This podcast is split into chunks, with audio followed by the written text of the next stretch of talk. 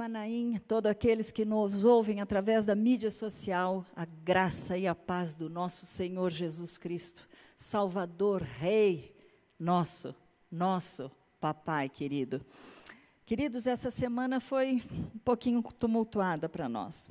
Nós perdemos um, um membro da nossa igreja, não foi por Covid, com certeza, mas é uma ovelha, é um irmão em Cristo nós sabemos, ele foi promovido. Eu sei que com ele está tudo bem, mas nós temos uma família e a gente tem sustentado em oração e tudo mais. Mas assim como eles, esta família, pelo que eles passaram, muitos outros também passaram problemas, estão passando por problemas, chegam para nós constantemente pedidos de oração pelos familiares, por algum conhecido, e isso faz parte. E pensando em tudo isso, nesse texto e contexto que nós estamos falando para você, meditando, eu comecei a orar o que Deus queria falar conosco.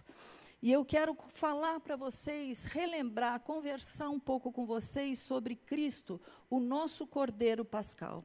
Aí você pode falar, mas falar de Cristo como Cordeiro Pascal? Por que isso? Para alimentar a tua e a minha fé.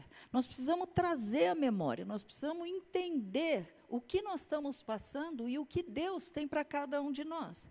A Bíblia diz que a fé vem pelo ouvir e ouvir a palavra de Deus. E aí eu e você precisamos de mais fé nesses dias que são dias que difíceis, dias tumultuados, dias de incerteza, perguntas vão surgindo, o que vai acontecer comigo, como que vai, o que, que acontece com os meus queridos, meus familiares, negócio, Brasil, o mundo. E nós precisamos então alimentar a nossa fé. É por isso que eu comecei a pensar sobre Cristo, nosso Cordeiro Pascal. E através da fé, e a minha oração é que Deus alimente a tua fé para você se erguer nessa autoridade do nome dEle, para você, inclusive, lançar fora esse medo, lançar fora essas dúvidas, essa incerteza que tem, que tem brotado no teu e no meu coração, questionamentos e muitas vezes até mesmo murmuração.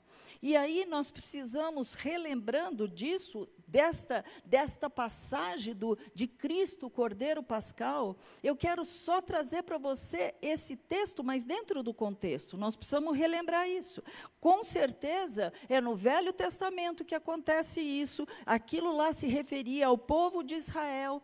E o povo de Israel, olha que interessante, eles iam às sinagogas todos os sábados, era comum isso. Mas somente três vezes ao ano eles eram convidados a irem diretamente para Jerusalém. Da onde eles estivessem, eles saíam das suas casas e eles iam para Jerusalém para um encontro diferente com Deus. Eram três festas, todas elas com certeza especiais. Nós temos a Páscoa, nós temos o Pentecoste, nós também temos a festa do tabernáculo, mas elas eh, eram muito mais do que simplesmente um feriado. Não, nós temos que ir. Não, não era nada disso. E você não não pode esquecer que o próprio Jesus, ele também participou dessas festas. Mais do que isso, ele morreu, inclusive, na, na festa de, da Páscoa. Exatamente o que diz a, a palavra de Deus. Olha, quando Paulo, no Novo Testamento, está escrevendo para nós, gentios, nós, os que não éramos povo de Israel, olha o que está escrito na palavra de Deus, no livro de 1 Coríntios, capítulo 5, o versículo 7 e 8. Paulo está dizendo assim: olha, lançai fora o velho fermento, para que sejais nova massa, como sois de fato, sem fermento. Pois também Cristo, nosso Cordeiro Pascal, foi imolado. Por isso, celebremos a festa, não com o velho fermento, nem com o fermento da maldade, da malícia, e sim com os asmos da sinceridade e da verdade. Quando você está lendo isso, você começa a ver, se pode ficar em dúvida, fermento, o que quer dizer isso? Ele mesmo explica nessa passagem. O velho fermento, que eu e você já tivemos isso, é o fermento da maldade, da malícia, aquele fermento que realmente contaminava. Mas agora nós somos uma nova criação de Deus. Nós temos em nós agora sinceridade e nós temos agora verdade. Então, de repente, a Páscoa deixa de ser apenas para os judeu, e ela então começa a ser para nós também, porque o que você leu no Velho Testamento, Paulo dizendo, celebremos, celebremos a Páscoa. Então a Páscoa não é somente dele, nós, nós temos que entender o que, que ela era, o que, que essa Páscoa pode trazer para nós. E vocês conhecem, claro, todo mundo conhece a, a história da Páscoa.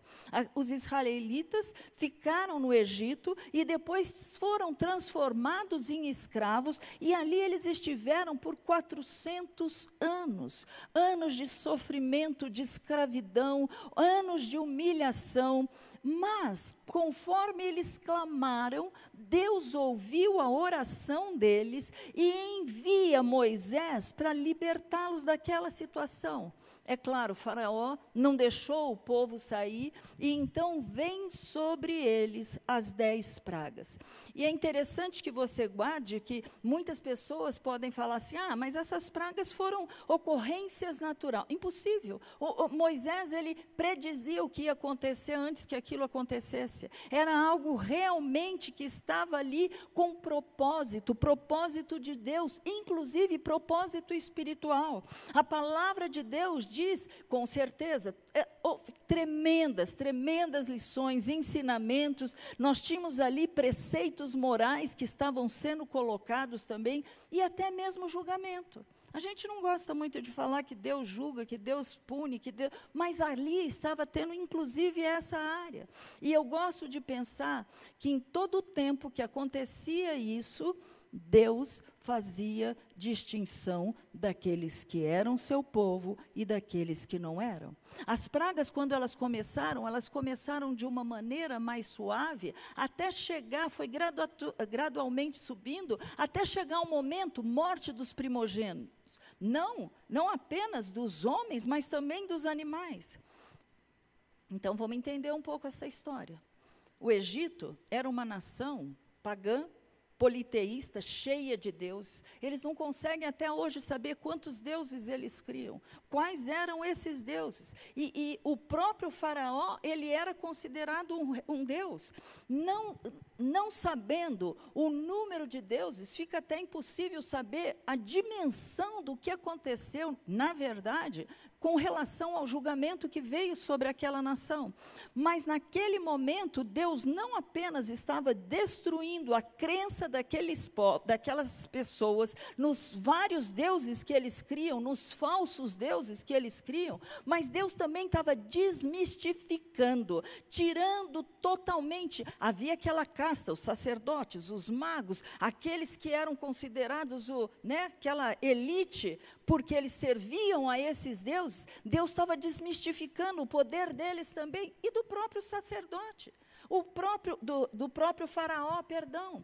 E esse propósito que Deus tinha, acima de tudo, era se revelar se revelar ao seu próprio povo, com certeza, ao povo de Israel, mas ele também estava se revelando aos outros povos, às outras nações. O que é interessante é que quando está acabando, depois de uma certa paga, aqueles que começaram a confiar em Deus e saber, não, pera lá, ele está falando e está acontecendo, e começaram a crer neste Deus diferente que eles não conheciam, eles começaram a praticar aquilo que Moisés falava, justamente porque eles estavam começando começando a aprender a andar pela fé, e muitas dessas pessoas saíram. Quando o povo de Israel saiu, eles foram juntos, porque eles agora estavam seguindo a um Deus de uma maneira diferente.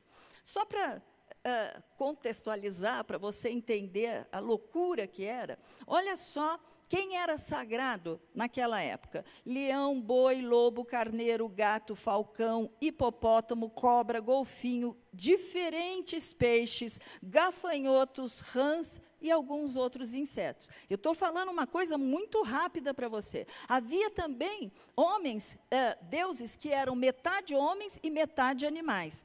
E ali nós estamos vendo aqueles feiticeiros, aqueles sábios, aqueles mágicos, que no começo até tentavam inventar e fazer a mesma coisa que Moisés fazia, que era dessa classe especial, eles mesmos começaram a sofrer as consequências, eles não conseguiam fazer nada. E aquelas pragas mostraram como eles eram incapazes de agir, de salvar, de guiar aqueles povos, apesar deles se acharem uma classe especial. Faraó, vamos pensar um pouquinho nele agora, que era eh, Deus, no conceito deles, eu sempre quando eu falo esse Deus é Deus com letrinha minúscula, tá?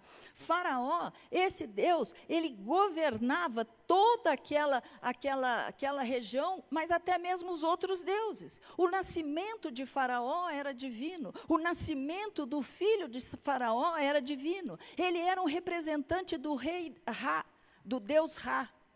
E ali este Deus, ele provia diariamente para os seus súditos o calor, a luz do sol. Ele governava todo o povo, era ele que mantinha a paz, a justiça e a prosperidade. E de repente, chegam as pragas. E as pragas começam a demonstrar a impotência até mesmo de Faraó. Israel, por um outro lado, ele teve uma lição prática, até mesmo visual, mas também ele teve um alerta para eles começarem a cuidado, cuidado contra esses falsos deuses, começaram a conhecer e experimentar o poder de Deus, que até então, sabe o que eles pensavam? Era o Deus de Abraão, era o Deus de Isaac, era o Deus de Jacó. Gente, nós estamos falando a, aquelas coisas, Deus tinha se revelado para Abraão, mas agora aquele povo que se formou ali dentro do Egito estava começando a entender que eles eram um povo especial o povo escolhido de Deus e que Deus ia fazer a diferença sobre eles um único Deus, derrotando todos os outros. Então Deus estava demonstrando para o seu povo o amor dele, o poder dele. Ele estava trazendo a redenção ao seu povo, mas também ele estava mostrando a capacidade que ele tinha de cuidar desta nova nação que surgia e também de suprir cada uma das suas necessidades. Guarda bem isso que eu estou te falando, queridos. É importante você lembrar. Lembre-se que você pertence a esse Deus. Voltando um pouquinho nessa história, o próprio rio Nilo, ele era um Deus. Na verdade, é, o, o, Egito dependia totalmente do Nilo, porque o Nilo, agricultura, economia, até mesmo bem-estar psicológico, social, as pessoas dependiam do Nilo. E aí, Deus começa também a praga, a primeira praga vem justamente sobre esse. E só eu, né, no estudo que eu estava falando sobre esses deuses, eu não quis trazer os nomes, não, não importa. Né? Só no Nilo eu consegui uh, destacar seis diferentes deuses, nomes diferentes para este rio que era o rio Nilo. Então, a primeira praga começa justamente nele, nele e nos afluentes dele. Logo depois, nós temos a praga das rãs, nós temos dos piolhos, nós temos as moscas, as pestes nos animais, nós temos úlceras que vieram tanto contra os homens, para os animais também, e nem os próprios sacerdotes escaparam, eles, eles realmente foram perdendo o domínio, o poder e, e foram sendo colocados no devido lugar. Depois disso, nós temos saraivada, nós temos os gafanhotos, nós temos as trevas, ou, ou para aquele que provia luz, entendeu? Aquele que era tido como o que fazia o sol nascer todo momento, todo dia, de repente trevas que ninguém consegue nem andar, sair do lugar. E aí, por último, nós temos a morte dos primogênitos. Então, essas pragas, quando elas vieram, elas vieram com propósitos distintos, mas principalmente, primeiramente, o propósito era dizer que há um único Deus verdadeiro, o Deus de Israel, este Deus que é todo-poderoso.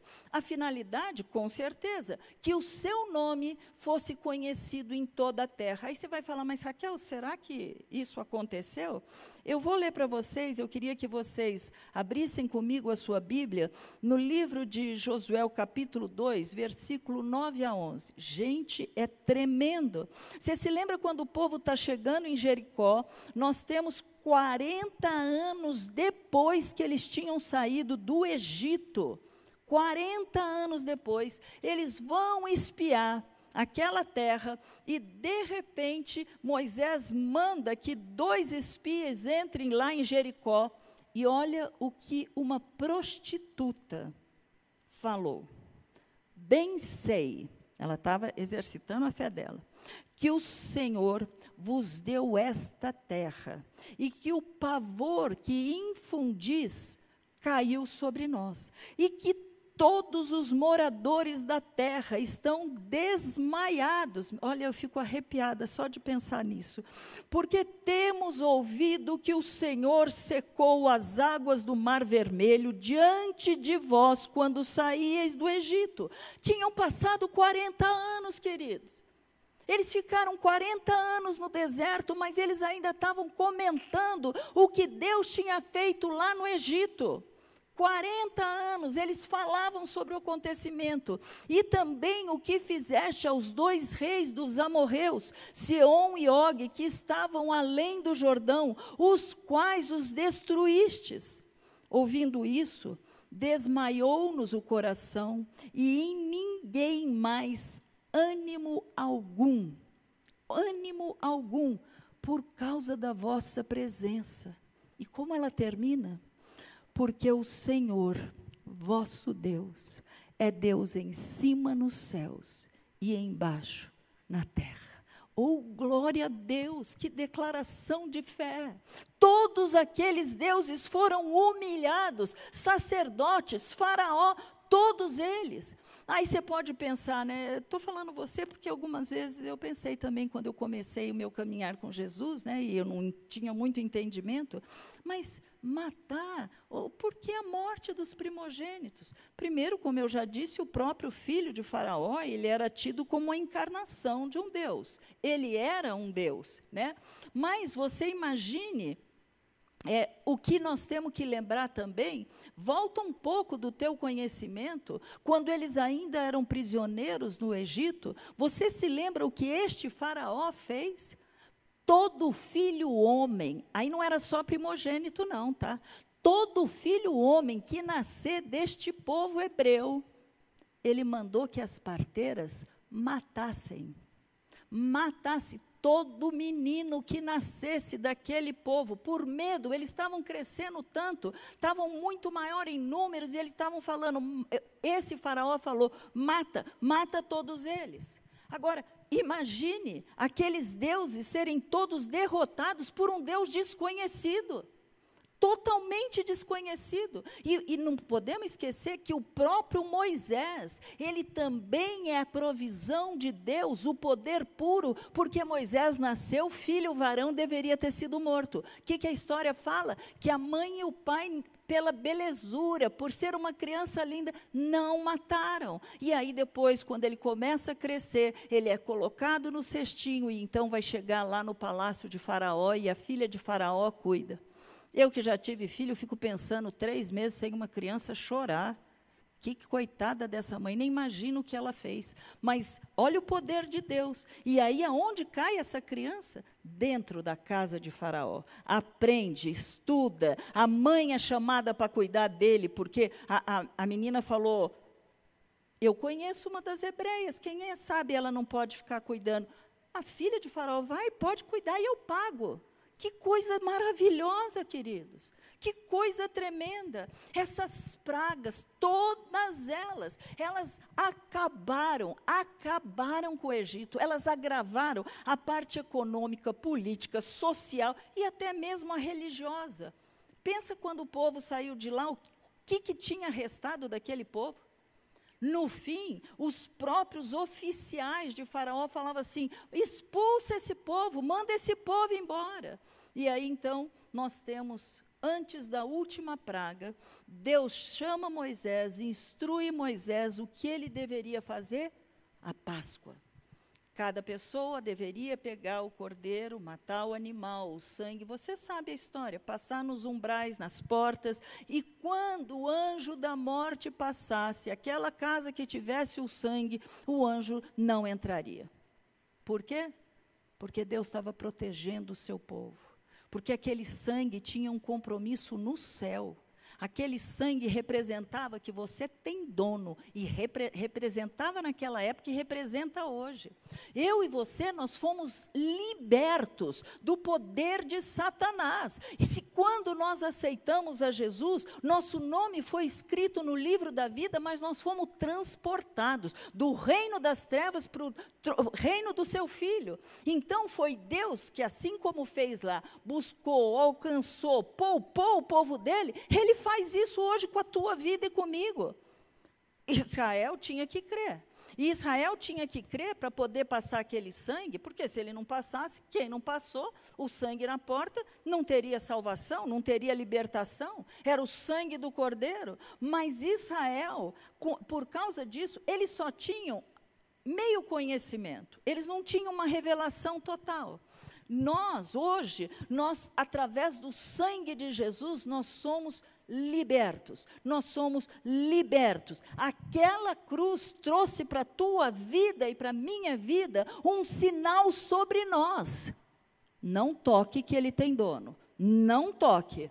Sabe, eu, eu, acho interessante de você relembrar que Abraão, um único homem, foi escolhido para levar ao mundo a, a, existência desse único Deus. Então, agora, depois de três gerações, e agora que eles chegam no, no, no Egito, porque estavam em fome, quando eles chegam no Egito, ali eles ficam aquele período todo, mas agora Deus está falando: sai, vem para cá agora eu começo a cuidar de uma maneira diferente. E ele começou a se revelar como um Deus amoroso, suficiente, poderoso, capaz, que sabia tudo, que conhecia tudo, que via tudo.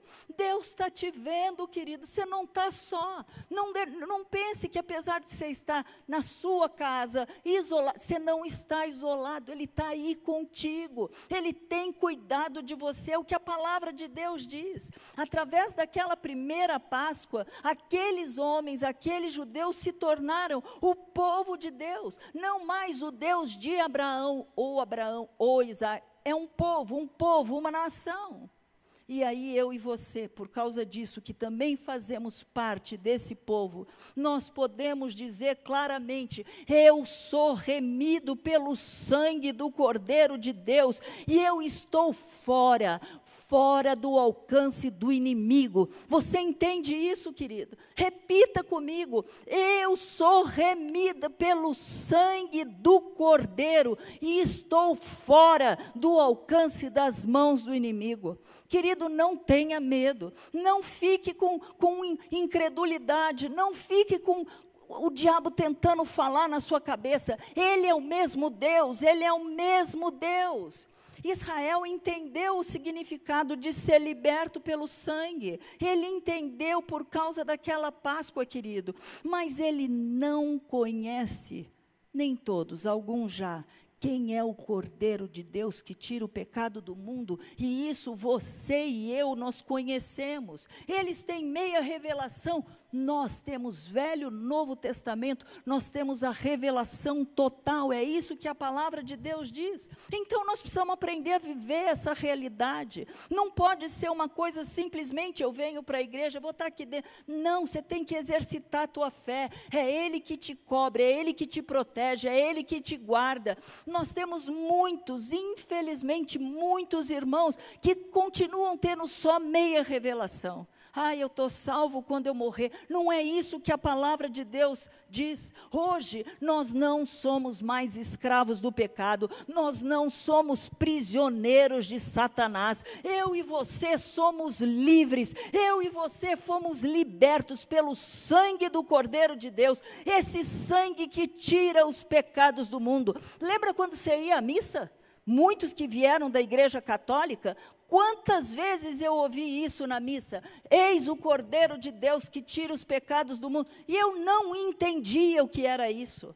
Ele tira os pecados, mas não é só o fato dele tirar e me trazer salvação, ele me tira do império das trevas, da morte de Satanás. Eu e você somos nova criação. É isso que a Bíblia diz. Nós temos dono, nós temos um Senhor. Você e toda a sua família faz parte. O sangue era na casa, os que estavam dentro eram salvos. Nós precisamos dedicar as nossas casas, dedicar as nossas vidas, perguntar Contar, inclusive, para Deus, você está em casa. Olha, olha que ideia legal. Estou tendo agora, tá? Olha que ideia legal. Está em casa, começa a arrumar, ora a Deus. Senhor, se tiver alguma coisa aqui que precisa sair, me avisa, porque eu quero realmente tirar, porque na minha casa não pode ter nada que não agrade ao Senhor.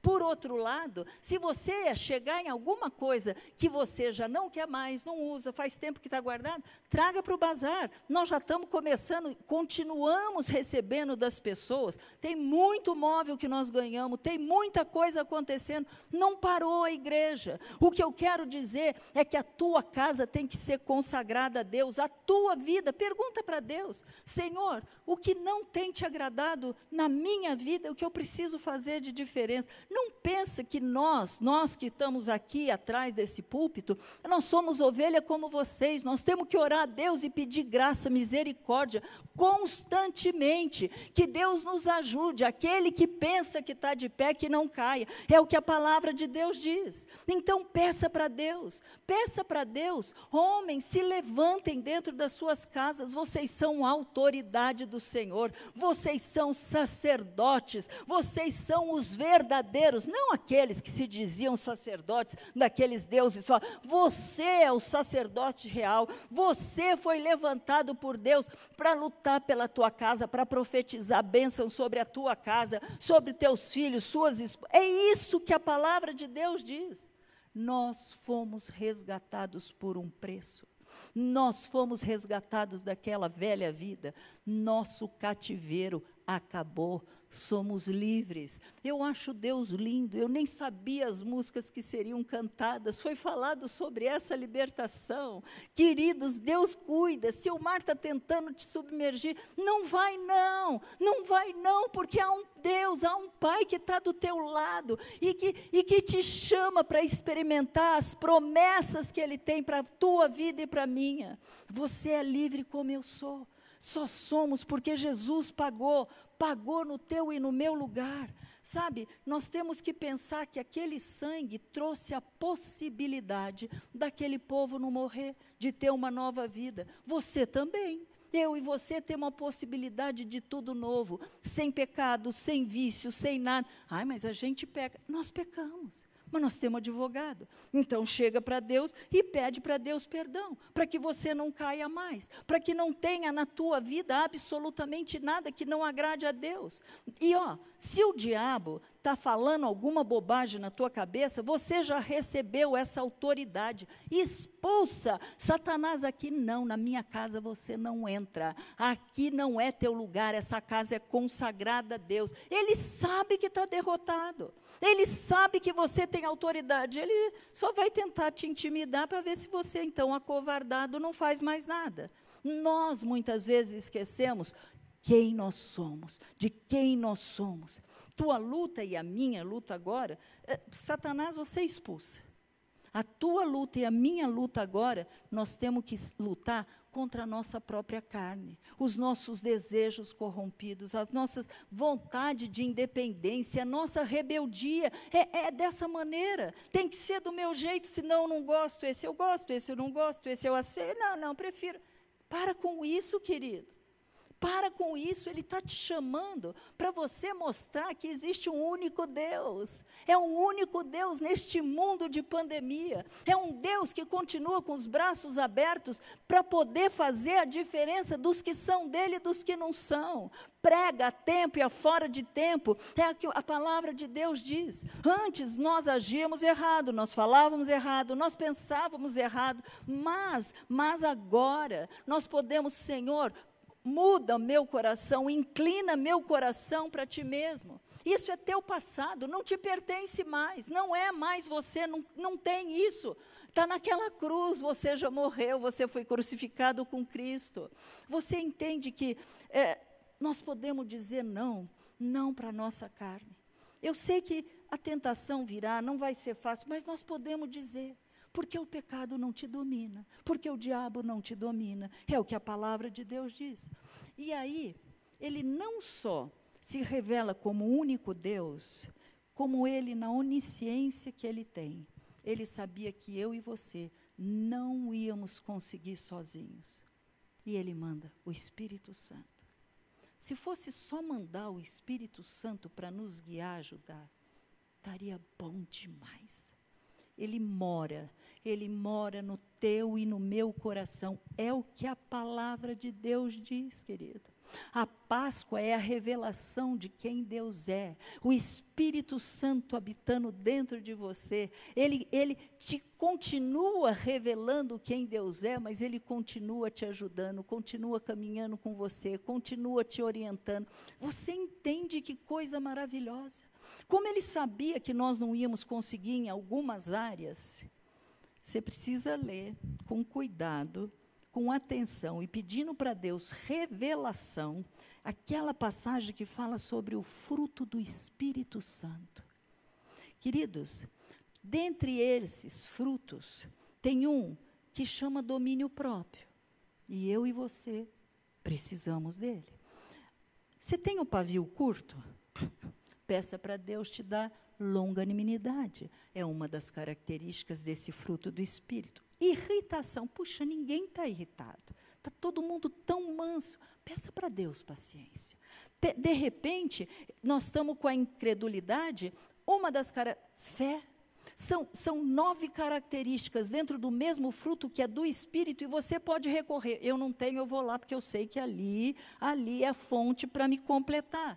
Ai, eu sou tão bravo. Peça mansidão. Peça mansidão. Ai, eu estou com tanto medo. Peça paz.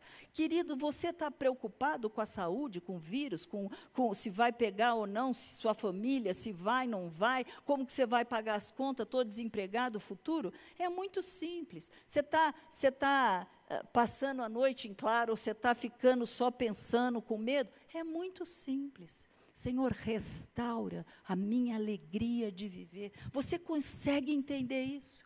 Nele, eu e você temos tudo o que nós precisamos. Nele, eu e você temos tudo e a garantia de que Ele está conosco. Olha o que está escrito na palavra de Deus no livro de Romanos, capítulo 8, versículo 38 e 39.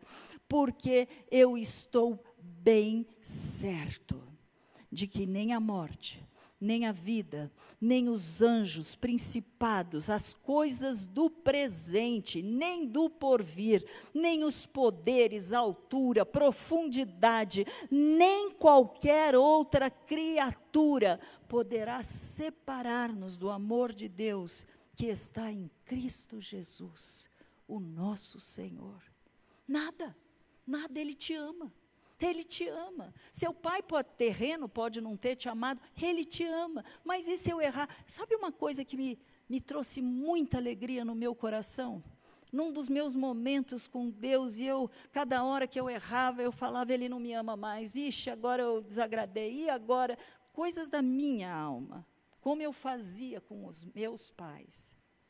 Quando Ele começou a revelar o amor dele, eu descobri que nada do que eu faça na minha vida, nada, vai pegar Deus de surpresa. Ele já sabia. Nós ficamos frustrados, nós criamos expectativas. Ele já sabe. A Bíblia diz que a tua vida e a minha está escrito na, desde antes. Ele já sabia antes da fundação do mundo. Ossos não estavam formados dentro da barriga da tua mãe e da minha. Ele já sabia. Então eu não, eu não pego Deus. Ai, agora ele não sabia. Essa minha filha não podia ter feito. Ele já sabia. Você entende o que, que eu estou dizendo, querido? Você acha realmente que aquele Deus que se levantou para lutar a causa dos israelitas, para defender de Faraó um homem sanguinário, um homem prepotente, um homem orgulhoso, um homem que mandou matar crianças que estavam acabando de nascer, no nascimento. Você acha que esse Deus que se levantou para lutar por aquele povo, ele não é capaz de cuidar de você nem de mim? Você está se sentindo só, não sei o que eu vou fazer agora. Você acha que ele não pode cuidar? Você acha que esse Deus que abriu o mar, esse Deus que fez o povo dele passar a pé enxuto no meio deste mar, você acha que ele não vai conseguir te fazer chegar do outro lado da pandemia? Acha mesmo. Você acha que aquele que sustentou, gente, nós estamos falando em torno de mais ou menos 2 milhões de pessoas no deserto, roupa, comida, calor, nuvem, calçado, tudo, fogo para iluminar a noite, nuvem, já moramos no Iraque, 60 graus à sombra, nuvem para não deixar que eles ficassem no meio do deserto. Que providência. Oh, queridos, oh, queridos, olha que coisa maravilhosa que está escrito no livro de Romanos, no capítulo 8, versículo 15. Porque não recebeste espírito de escravidão, para viverdes outra vez atemorizados, mas recebeste espírito de adoção, baseados no qual clamamos: Abba, Abba, Pai. Pai, resgata, Senhor, a imagem, a, o conceito que muitas, muitas vidas, muito de nós temos de quem é esse nosso Deus. Naquele deserto não havia comida, ele mandou maná. Naquele deserto não havia carne, ele mandou codornizes, água. Você imagina 40 anos num deserto e você ter a rocha, a rocha, aquele símbolo, ela é Jesus no meio deles, caminhando para saciar a sede de cada um deles. Você para para pensar, meu querido. Foi por isso que eu quis resgatar o que quer dizer o cordeiro na pandemia. Esse cordeiro que foi levantado por Deus, aparece no início, quando Adão e Eva pecam, Deus tem que matar um animal e ele tira aquela a pele para fazer a, a roupa do animal. Logo depois você vai ver também Caim e Abel oferecendo sacrifícios a Deus um aceito, o outro não. Então, a ideia do cordeiro já vinha sendo ensinado, alimentado, para que eles aprendessem. Este é o cordeiro que tira o pecado do mundo. Você entende isso? Você entende isso? Vamos terminar lendo Romanos capítulo 8, versículo 31. Se Deus é por nós, quem será contra nós? Ele é o primeiro interessado na tua vida, na tua salvação, na tua libertação, no teu sustento. Ele é teu pai. Ele é o primeiro interessado. Ele tem tudo, tudo preparado. Sabe, quem está contigo, que coisa linda, não é essa pessoa que está contigo, é que vai, é que vai te cuidar de você ou te alimentar. Eu amo Caio, eu sei que ele me protege e tudo mais, mas não vem dele, ele também precisa de Deus, você entende isso? Sabe, nós temos, nós temos que entender que quem está conosco não é um Deus falso, quem está conosco não é o teu e o meu pai terreno, não é o teu marido, a tua esposa, ah, não é a tua mãe, não é o teu filho. Nós todos precisamos deste Deus e Pai. Aleluia, aleluia. Aquela mulher, uma prostituta, chegou para aqueles espias. Eu bem sei. Nós temos ouvido. Nós sabemos o que ele já fez. E aquela mulher foi colocada. Que coisa tremenda. Dentro do povo de Israel. Saiu com aquele povo, foi liberta. A situação da vida dela mudou radicalmente. Por quê? Porque ela creu. Porque ela creu. Eu e você somos mais do que vencedores. Eu e você somos mais do que vencedores. Raquel, como ele vai fazer? Eu não sei. Eu não sei, mas vai ser perfeito. Eu não sei, vai ser perfeito. Vamos orar? Vamos orar. Pai amado e querido, Senhor, nós colocamos, Senhor, a vida de cada pessoa que o Senhor fizer ligar a televisão, ligar o vídeo, ligar a mídia. Eu não sei, Pai. Eu te peço em nome de Jesus, se revela, Pai se revela como aquele que é o primeiro interessado, aquele que se preocupa, aquele que olha, que cuida, que guarda.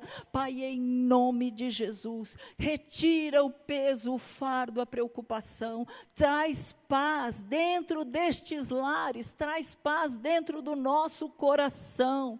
Pai, se revela para cada um de nós como como nós precisamos do Senhor. Faz a diferença, Pai. Faz a diferença no nosso meio. Se revela a esses queridos, Senhor, e faça com que eles aprendam a descansar, a confiar, a saber que, assim como aquele povo de Israel, pecador, erraram, ficaram no deserto, mas foram todos eles guardados pelo Senhor nós queremos te agradecer. A tua palavra é rica, ela é viva, ela traz para nós alimento no dia de hoje, tantos anos depois, Pai. Ela sacia a nossa sede, a nossa fome, a nossa, a nossa carência, ela sacia, Senhor, o nosso desejo de comunhão, ela sacia esse tempo de isolamento que estamos tendo, Pai. Mas, Senhor, a, palavra é: há um Deus vivo que está com você, em você, Ele habita onde você está, Ele anda onde você está, você não está só. Tenha essa certeza que Deus é por ti. Deus cuida de você. Deus é aquele que sabe aonde Ele vai te levar quando tudo isso acabar. Que a graça do nosso Senhor e Salvador Jesus Cristo, que o amor deste Deus maravilhoso, Deus e Pai, possa estar tá entrando no seu coração. Ondas de amor, ondas de carinho, ondas que você se sinta protegido e guardado por Ele. E que o Espírito Santo, o próprio Deus que habita na tua e na minha vida, que Ele continue a cuidar, te dirigir, te livrar, em nome de Jesus Cristo. Fique na paz do nosso Senhor e Salvador Jesus Cristo. Amém.